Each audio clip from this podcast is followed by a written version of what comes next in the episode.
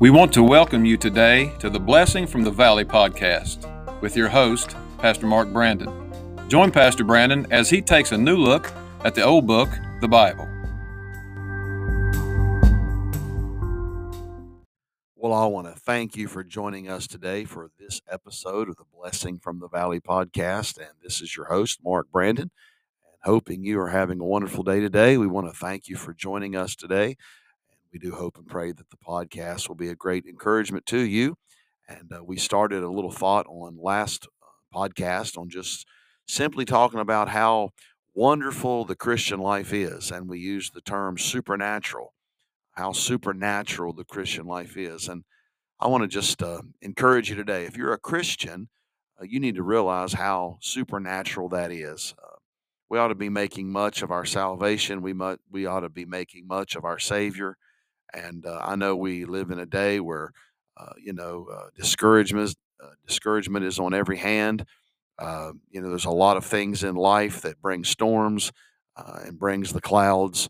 But at the same time, uh, we have joy unspeakable and full of glory. And I just wanted to use these uh, couple of podcasts to encourage us. No matter what's going on around us, we must be reminded that our Christian faith, being a Christian, is a supernatural thing. And uh, living the Christian life is a supernatural life. And so we talked about that. And, you know, as I was just thinking about this thought, I thought, what would be a good scripture to, you know, really bring out that truth. And I couldn't get past Second Corinthians chapter 5.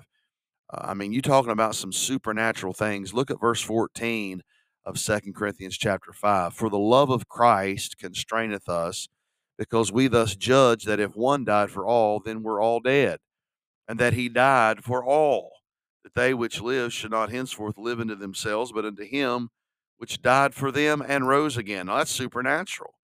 And then look at verse 17. Therefore, if any man be in Christ, he is a new creature. That's supernatural.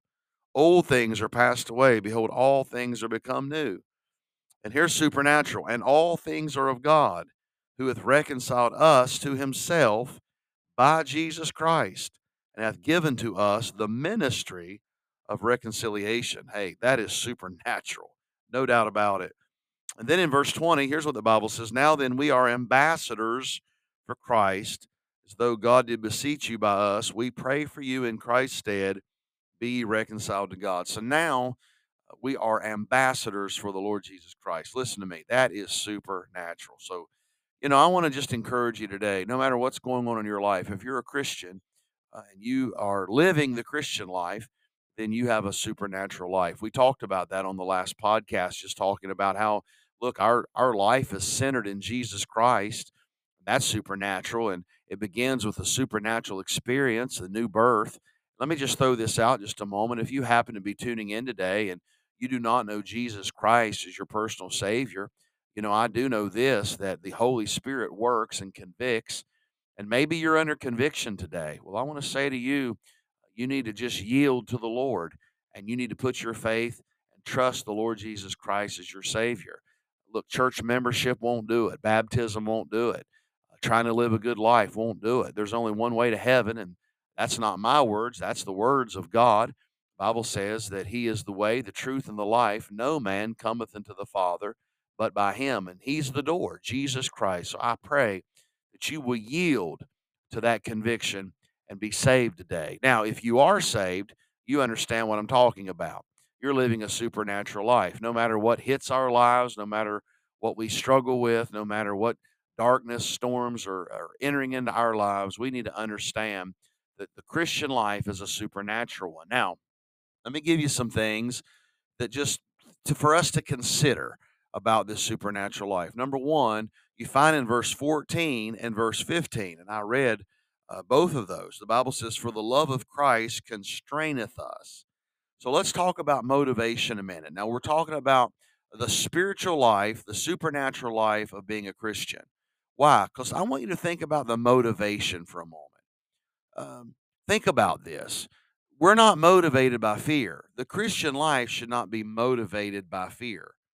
Uh, it should not be motivated by popularity. By the way, most of the world is motivated by fear, by popularity. Some people are motivated by control Some people are motivated by position. Now, we would we would expect that in this world. You know, I lived in the corporate world. Uh, I worked in the corporate world for a while, and while I was attending Bible college, you know, I, I learned something about the corporate world. There was a lot of people motivated because they wanted to actually climb up the ladder, and I understand that. You know, to be promoted, or be the manager. But you know that that's what would be natural when we're talking about being motivated by something. If we're talking to a regular person here on this earth that does not know Jesus, they say, "Oh well, he's doing that because he wants to be seen, or he's doing that because he's afraid not to." You know what? Our motivation as a Christian is so supernatural. It's not motivated by any of those things. The Bible tells us what we should be motivated by, for the love of Christ constraineth us. It's simply love. True love is our motive. You say, well, Pastor Mark, uh, you know, why should we go to church? Well, we ought to go to church because we love the one who founded it. Uh, we shouldn't just go to church because, well, if we don't, we're afraid the pastor's going to call us. No, it's greater than that. It's a supernatural thing. We're motivated by love. Love is a supernatural motivation. By the way, true love trans- transcends all other motives. Uh, think about this: what what motivates a mother to give her own life for her child? It's love. Think about that. I want you to think about the motivation of the Christian life. By the way, are you motivated as a Christian by love? You know, by the way, I know there's times that we have to do things out of duty. I understand that. I, I told my grandson the other day, I said, honey, there's a lot of things that we don't want to do, but we have to do. Some things we don't want to do, but we have to do. That's life. But but the Christian life is supernatural because why? Here it is. His love for us. His love for us. His love should motivate us. Think about that old song, Oh, How I Love Jesus. Why should we love Jesus? Because he first loved us. See, love motivates love. Supernatural life, uh, because we have a supernatural motivation. And by the way, the world doesn't understand this. Uh, I, I, wonder sometimes. You know, we're in a we're in a political year. We're in a in a in a year of where we're going to be uh, electing uh, officials, and you know, we're trying to figure out you know who's telling the truth, uh, who's motivated uh, for the right reasons, who's in that for you know. But you know, I, I love to think that we do have some people that's running for office that actually love their country, and they want to help their country. You know, but to be truthful, we know that that's not always true. But for the Christian, because of the Christian, because we know the love of God, that transcends all other motives. Let me ask parents today. You say, well, I need to raise my children in the fear and the admonition of the Lord because it's best for them. Well, that's true. It is best for them. By the way, God created your children. And so we ought to be wise enough to raise them and nurture them in God's instructions, but that's not even the greatest reason. The greatest reason is we love the one who gave them to us. I mean, let's just get right down the nitty gritty. Why do we serve Jesus? Why do we why do we want to be faithful to Jesus? Because we love him.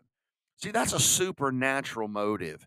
Uh, we have a supernatural God that loves the lost person. And because I know that that is a supernatural love, that he loves me unconditionally, even while I was lost. That motivates me what? To love him back. That speaks to my heart. That captures my heart, and it ought to capture our heart.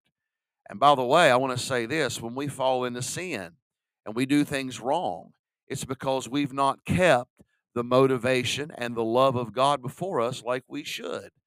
And so I want you to understand the Christian life we should not be motivated by the Christian life. Well, I have a great song. I have a great voice, so I'm going to sing so other people can hear me. That's the wrong motivation.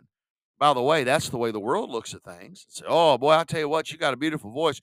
You need to do that so people can hear how good you are. But that's not the way the Christian should be motivated. We love the one that has given us the song.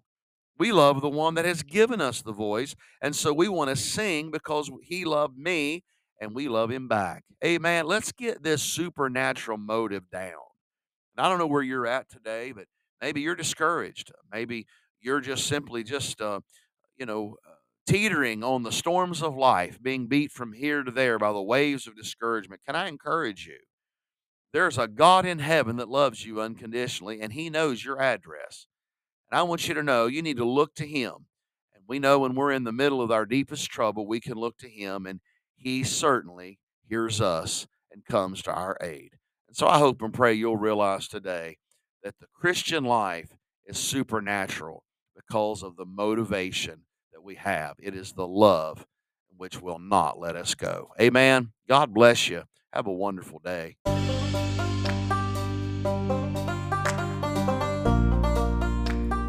Thank you for listening today. Our prayer is that this episode was a great encouragement to you, and we invite you to join us again next time for the blessing from the valley.